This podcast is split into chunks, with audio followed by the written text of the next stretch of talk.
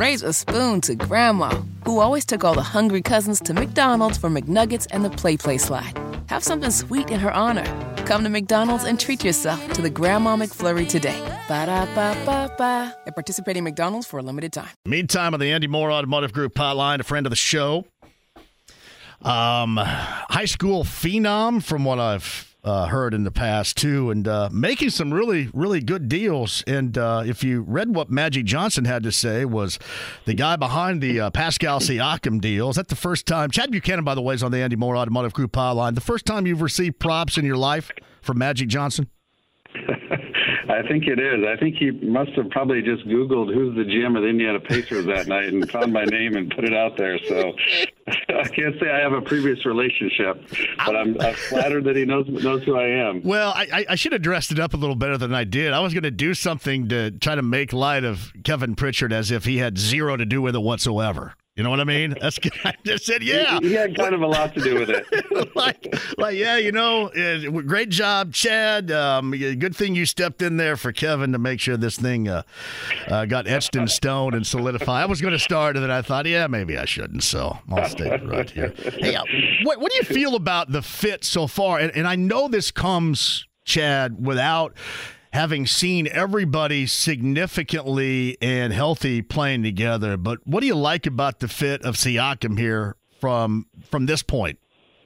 Yeah, so we've been, you know, big fans of Pascal for quite some time now. You know, for me, even dating back to his college days, and always felt like he was a guy who played basketball the right way. He played hard on both ends of the floor.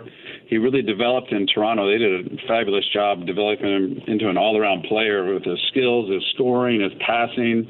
And as we watched him, you know, over the last few years, and you know, once we acquired Ty and we saw how we were going to play with him and with Coach Carlisle, how we like to play, we, he just felt like a natural fit with our system. And so far, it's been everything we hoped for. And you know, we've only had Ty for one of those games, but I don't think. You know, we win all these games that we won recently this week without Pascal's, you know, comfort level as he gets acclimated to our team and how we play. And I'm really excited to see the whole pieces together out there um, and see how it looks because we're very optimistic about the fit. He is Pacer General Manager Chad Buchanan on the Andy Mohr Automotive Group hotline. I call either the road win at Sacramento a couple of weeks ago almost now, or going back to that, that game that got you guys into the semifinals of the play-in tournament against Boston on that Monday night at Gainbridge Fieldhouse as your two signature wins. But was was what we have seen from Thursday through Sunday, was that a signature weekend? It seems like that that is something that you look back on and you go, yeah, if we do something really strong in the remainder of this season, you know, that was kind of the turning point. That's what it felt like last weekend. Did it to you as well? I agree, John. This, those three games, were, all of them were distinctly different, you know, in, in the matchup and just the situation. And uh, that game Friday night, our guys showed just a lot of toughness. They dug down deep when it was easy to be, hey, it's the second night of a back-to-back. They've got you down.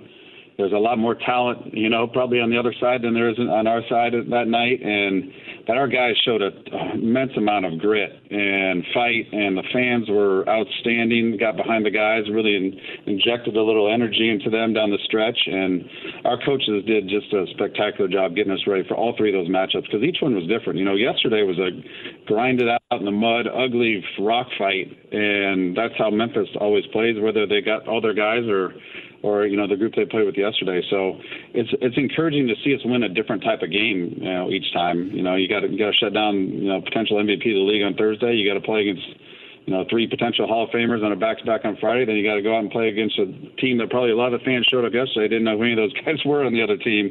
Um, but we found a way each night, so it's really, really encouraging weekend. I was encouraged by Miles' play, and we'll start defensively here. Normally, when you have a guy go over thirty, it's not like anybody's handing out, you know, defensive accolades, but I thought it was a fantastic performance from from two standpoints. One is it felt like that was the first time in forever where, where Miles felt like he was just going to play tough physical D and not feel like that he has to, you know, stop everything, right? Or or stop Embiid, because nobody's going to stop Joel Embiid. And they didn't, but they made it manageable. And the other thing was, I don't know if this was a, a concentrated effort by your guys, but it felt like they tried to make the entry pass from to Embiid um, as difficult as possible. Were those two things you guys looked at in that matchup on Thursday defensively that ultimately helped you out? Yes, our coaches, you know, devised a, a really effective game plan, I felt, versus Embiid on Thursday. And Miles, you know, had to go out and execute, as did the other guys. But t- players like that, as you know, you're going to give up twenty-five, thirty points regularly to those guys. You just got to make it difficult for them. They got to be difficult points for them to get. And you can't let, you know, a guy having an eight oh run on his own really bother you, impact your effort or your belief that you can eventually try to wear the guy down. And now, granted, they weren't completely healthy. You know, on Thursday they were missing, you know, a couple guys, but, you know, I think Miles was really active from the very beginning of that game. I don't know if you remember the first couple of possessions. He was really, you could tell he was trying to take on the challenge that night because Embiid's, obviously he's a beast. I mean, he's he's he's a lot of work to try to defend, and it takes everybody. Um, but Miles did a really good job of being active and just trying to make things hard for him. And he still got his points, but I felt like he, he really had to work for all those points. And credit to Miles because he's, he's a very, very difficult cover. He's uh, Chad Buchanan, the general manager of the Pacers on the Andy Mohr Automotive Group hotline. Tyrese Haliburton had the quote after practice today, "The plan is to play tomorrow for me." Is that your plan as well? Do you expect him to be participating in Boston tomorrow night? He went through practice today, and things went pretty well. I think we'll see how he feels tomorrow. Optimistic that if everything, you know, goes well and he wakes up, feels okay, and the medical staff, everybody is aligned that, you know, we'll have him, you know, give it a, give it a go tomorrow. So, um, but a lot can happen in twenty-four hours. Never never know until, you know, you wake up and see how you feel after a workout. Uh, but he's he's been trending in a, in a good direction for us. He's not going to go home and work a jackhammer or anything. What do you expect him to be doing here between now and tomorrow? Come on. You just never know what the human body does overnight. Well, here's here's one of the main reasons why I asked, because I've been quite jealous recently because the head coach, Rick Carlisle, goes on every Tuesday with Kevin and Andy in the morning and breaks news. And then Miles broke some news to Jake in the afternoon today. And I'm just waiting for a little bit of the share of the breaking news here, because what's going to happen is you're going to say, well, as long as everything goes okay, Halliburton's going to play. And then Rick's going to go on in the morning and say, yep, he's going to play. So you got to help me out here. What do you got? You got any uh, any good breaking info for me? I think our, our plane was like fifteen minutes delayed for Boston. Is that breaking news for you? Why is it? No, That's only only if That's all I got. Only if it's because they're waiting on you to finish up with this interview with me. That's not the case. I'm not that important, John. See, that does not that help. Would they would they leave you behind if you weren't on the plane? Heck yeah, they would. Heck yeah. It's, they, they don't wait for anybody on that plane. uh, Chad Buchanan joins us. Uh, what's the uh, deal with the T J? I don't want it. I mean, it was a personal situation. What's the expectation for T J tomorrow? Yeah, I think T J will be back with us uh, tomorrow. He just had something uh, to deal with family-wise, and uh, all is good there, and uh, he'll be back with us playing tomorrow. All right, so we're approaching, what, uh, two weeks away, something like that, the N B A trade deadline. Are are you guys on the phone? The phone's ringing. How are you approaching this thing? Well, we've had a pretty active month before that we got to, uh, you know, the trade with, with Pascal. And, you know, this this time of year, when you when you make a major change like that, you don't want to get too anxious to do a bunch of stuff. You know, that was a pretty big jolt to our team, adding Pascal. And uh, we're excited about his addition, obviously, and we're kind of excited about some of the young guys, where they're going with their development. And we're not in a big rush to try to totally revamp the roster, because we, we've seen some good things from this group. And, you know, if we get calls on deals that are, you know, make sense for us and help the team be better, you know, we're obviously going to listen, but we're not being super active at this point, John, on, on doing anything else, because this is this was a pretty big change as is. I, I maintain this, and I said I'd be cool. Well, actually, two reasons. I'll give you the second reason in a second, but I, I just don't think, to me, at least I feel like I haven't seen enough of all these guys playing together. It's like we're enticed and there's been an appetizer, but you have yet to see consistently at all the main course. Is that how you feel? And is there going to be enough time to see these guys all together to make any sort of judgment prior to the trade deadline? Yeah, I don't. I don't think you're going to have enough window probably to really know your team now that you've added Pascal. It, you know, some teams take. You know, you look at the Timberwolves. It took them really a year to get adjusted to the major move they made, and they're, they're thriving right now. So, it, it, Tyrese obviously is a, is a guy that makes everybody feel comfortable pretty quickly. So I think we'll know fairly quickly on the fit uh, with everything. And Uh, but I, I think we've got to give this team some time to, to play together and, and grow together. And you're never probably going to get all the pieces on the court at the same time. In an eighty-two, N B A, eighty-two game N B A season, guys go down. And um, but I think we'll have enough feel um, once we get Ty back out there and what it looks like. And like I said, we're really optimistic about what that could be. Do you feel any any haste whatsoever considering the expiring contracts you have on this team? Does that factor in prior to the trade deadline for you at all?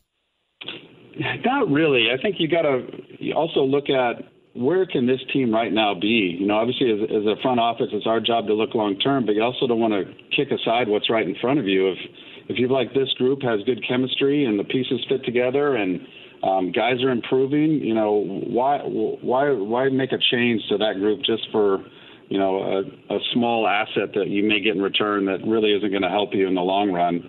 Um, you know, we do have a couple guys that are in the last year of their contract that, Um, we, we haven't ruled out for them being here long term, and so to to move a guy just because in their last year and you're not sure if you're going to retain them, you know, when they're helping your team right now, I don't want to diminish the chances of this group. I don't think any of us do.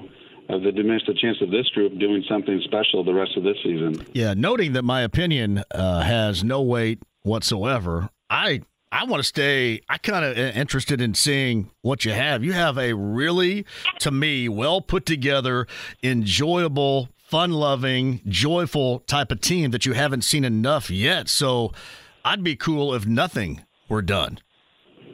Joyful is a great word. That that is that is our team to a T. You you watch. I've always felt like you can tell how good a team is, how connected a team is by watching the bench during a game. Exactly. If you watch our bench, last night was a great example. Ben Mathurin has a transition dunk, and the, the reaction of our bench was just, it's just straight joy.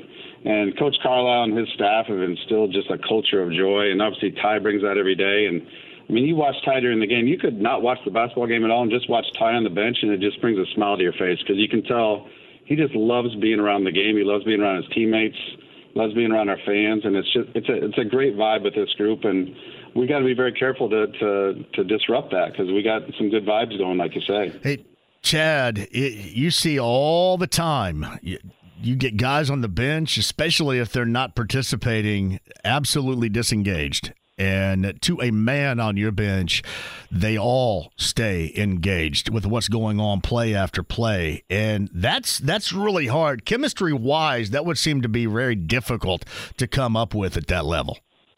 No doubt, because all those guys want to be on the court playing. You know, they're, they're all good enough to play. We have a team that's got, you know, several young guys who aren't getting a lot of opportunity, and but they look out there and they see, you know, the guy in front of them is playing really well. So they understand, like, hey, I've got to – I've got to continue, you know, biding my time. I got to work on my development as, as a player, and but in the meantime, I'm going to support the guy in front of me and, and the rest of the guys. And I think the culture that's been established, like I said, by our coaches is just it's it's fantastic. And we got veterans like James Johnson, you know, who's very rarely sees the court, and he has major, major impact on the culture and just the mood of this team. And everybody's kind of bought into their role, and they're all being a star in their role right now. And Uh, obviously, we're going to hit some tough patches here. You know, we've we made it through. You know, we're almost done with January, which was a brutal schedule for us um, before Ty went down, and we've managed to survive and navigate that schedule. And now we've just got to continue to grow. Um, we can't be content with you know where we're at, and continue to try to climb as much as we can, both you know as players and as a team, and up the standings as much as we can at this point. He is Pacers general manager Chad Buchanan. Uh, the plane is waiting on him right now. I'm a lie and just say that it is, but I know it's not. Uh, the plane is waiting on him right now to go to Boston. He's on the Andy Mohr Automotive Group hotline. You mentioned James Johnson. What what does he do? We see what he does from the sideline during the game, how engaged he is, but some of the things he does when the cameras aren't on and we're not watching behind the scenes for this team. You know, there's lots of conversations that James will have that have nothing to do with basketball. You know, we have a couple of young players on this team who, who look up to him because of his experience and just his personality, and he can give guidance on how to navigate, you know, different things that they're dealing with off the court.